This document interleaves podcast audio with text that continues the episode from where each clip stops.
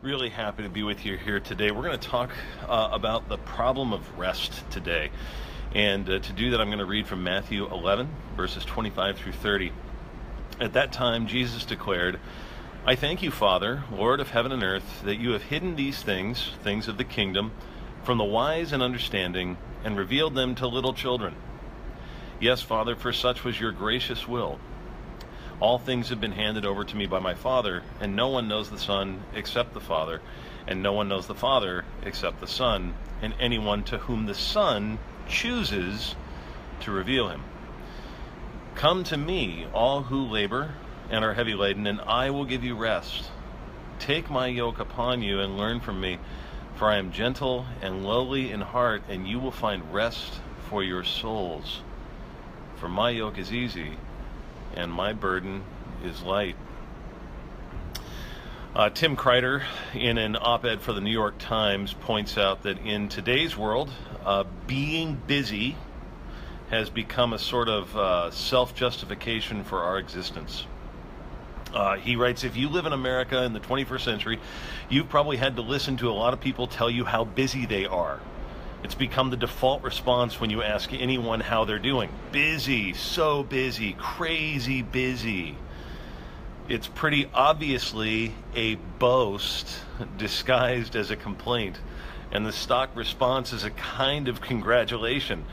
That's a good problem to have, or better than the opposite. So Kreider says, I, almost everyone I know is busy. They feel anxious and guilty when they aren't either working or doing something to promote their work. Indeed, uh, that is the world we live in. Uh, and as a result of this frantic busyness in a constantly connected smartphone world, where there really the the barriers are very fuzzy between work life and home life. It's all mixed together now. Uh, we don't know how to rest we don't know how to not be busy, and we value ourselves by how busy we are, by how in demand we are.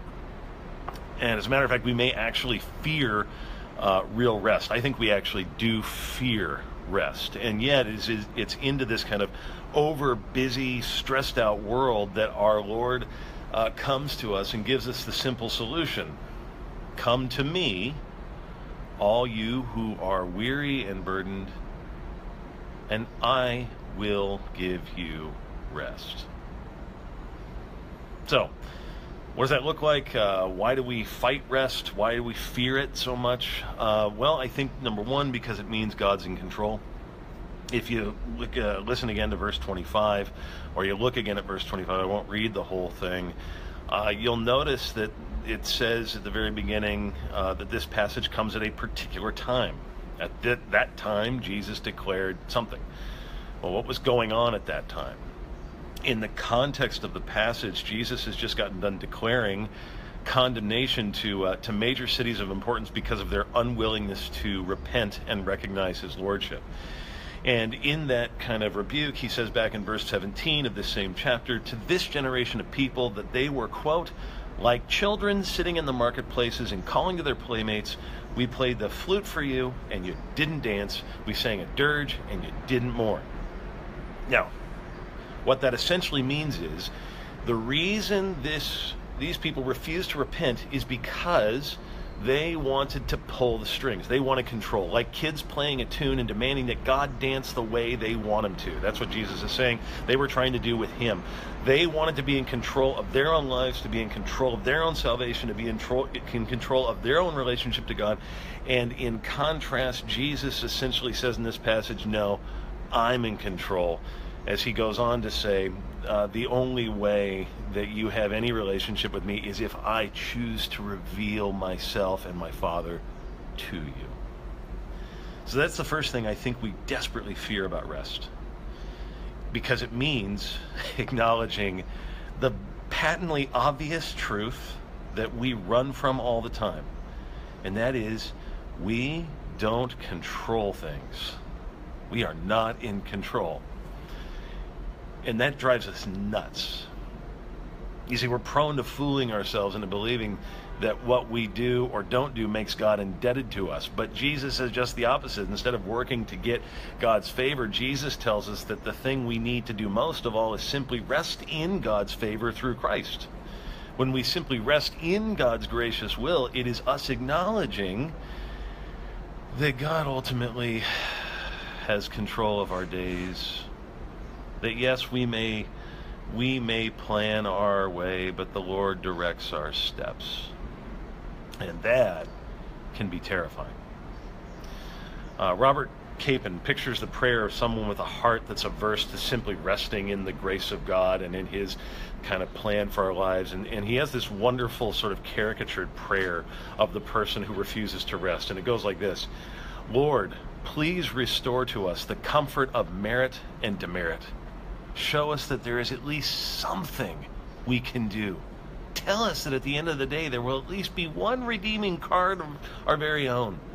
Lord, if it's not too much to ask, send us to bed with a few shreds of self respect upon which we can congratulate ourselves. But whatever you do, do not preach grace. Give us something to do, anything, but spare us the indignity of this indiscriminate acceptance.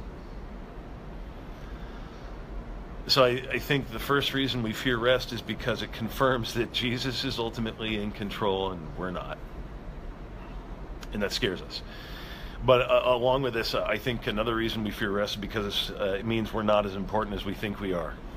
We're not as important as we think we are. Here, here's the deal. Some of us very easily fall into the trap of actually believing that if we're not always available to do everything someone asks of us, that the world around us just might fall apart.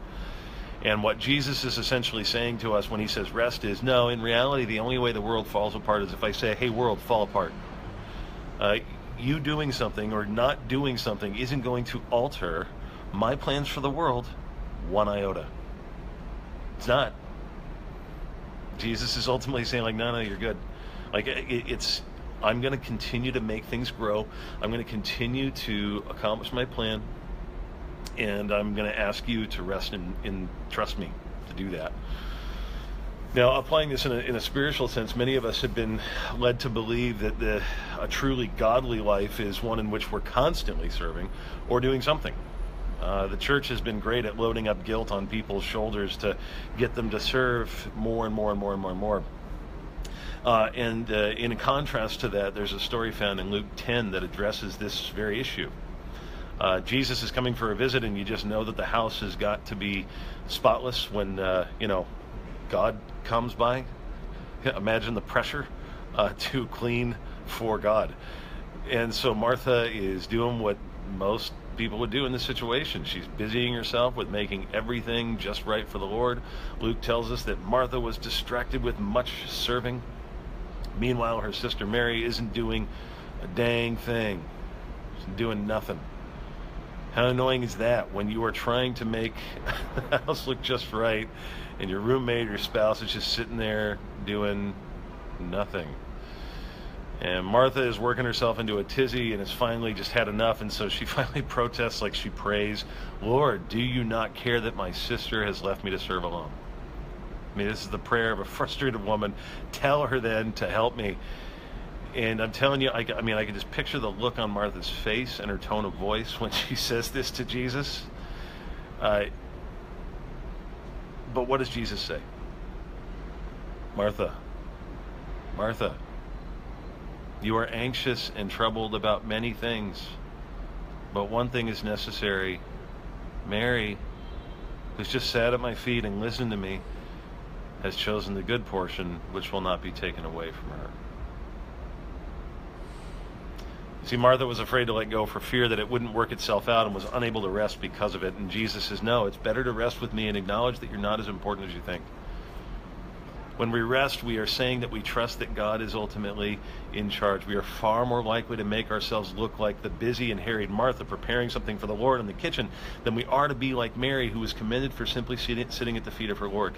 This is why, for most Christians, me included, it is far easier to do a hundred things than to sit quietly and pray. It's true. Most of us would love to have a hundred things to do, but to just sit and prayer, to just sit and read His Word, man, that's a struggle for us. It's really, really hard. Uh, you know, I'm reminded of Pascal who said, um, man's greatest problem is his uh, inability to sit alone in his room. And man, is that ever true for for us? And so, anyhow, I think that leads to the last reason that we're afraid to rest, and that's because it means we have to admit we need help. Uh, by its very definition, rest implies that we can't always do it. We are wearied and heavy laden, as Jesus says. What does that mean? But that we are weighed down with anxiety and strife over our lives, our salvation, our relationship to God, our everything. And really, when it comes down to it, our sin. And to rest in Jesus means inherently we must admit that we need help. So then, uh, how do we find rest? Well, it just means coming clean and admitting that we need that help. It means remembering again that Jesus has already carried our sins and our struggles and our burdens on the cross and has left them in the tomb. It means remembering that our lives are are indeed too much for us to handle. The myth that God will never give you more than you can handle is just that, it's a myth. God will give you plenty the plenty, plenty every day that you can't handle. Yes, plenty. But he can handle it, so give it to him. It means coming to Jesus as you are now, taking up his easy yoke and his light burden that you might find true rest. Luther, there's a quote that just popped up in my mind from Luther, and it goes like this uh, Pray and let God worry. I'll say that again pray and let God worry. That's what we're being called to do here. Let God take it. So let me uh, let me wrap all this up. Uh, Tim Kreider, the the guy I quoted at the beginning, uh, at the end of his article for the New York Times, says this: "Quote: I suppose it's possible that I'll lie on my deathbed regretting that I didn't work harder and say everything I had to say. But I think what I'll really wish is that I could have had one more beer with Chris, another long talk with Megan, one last good hard laugh with Boyd. Life is too short to be busy. Yes, it is. Work is good. Hard work is good. It is. It can bring great satisfaction and create great good for many. But never forget, your Savior has called you to rest.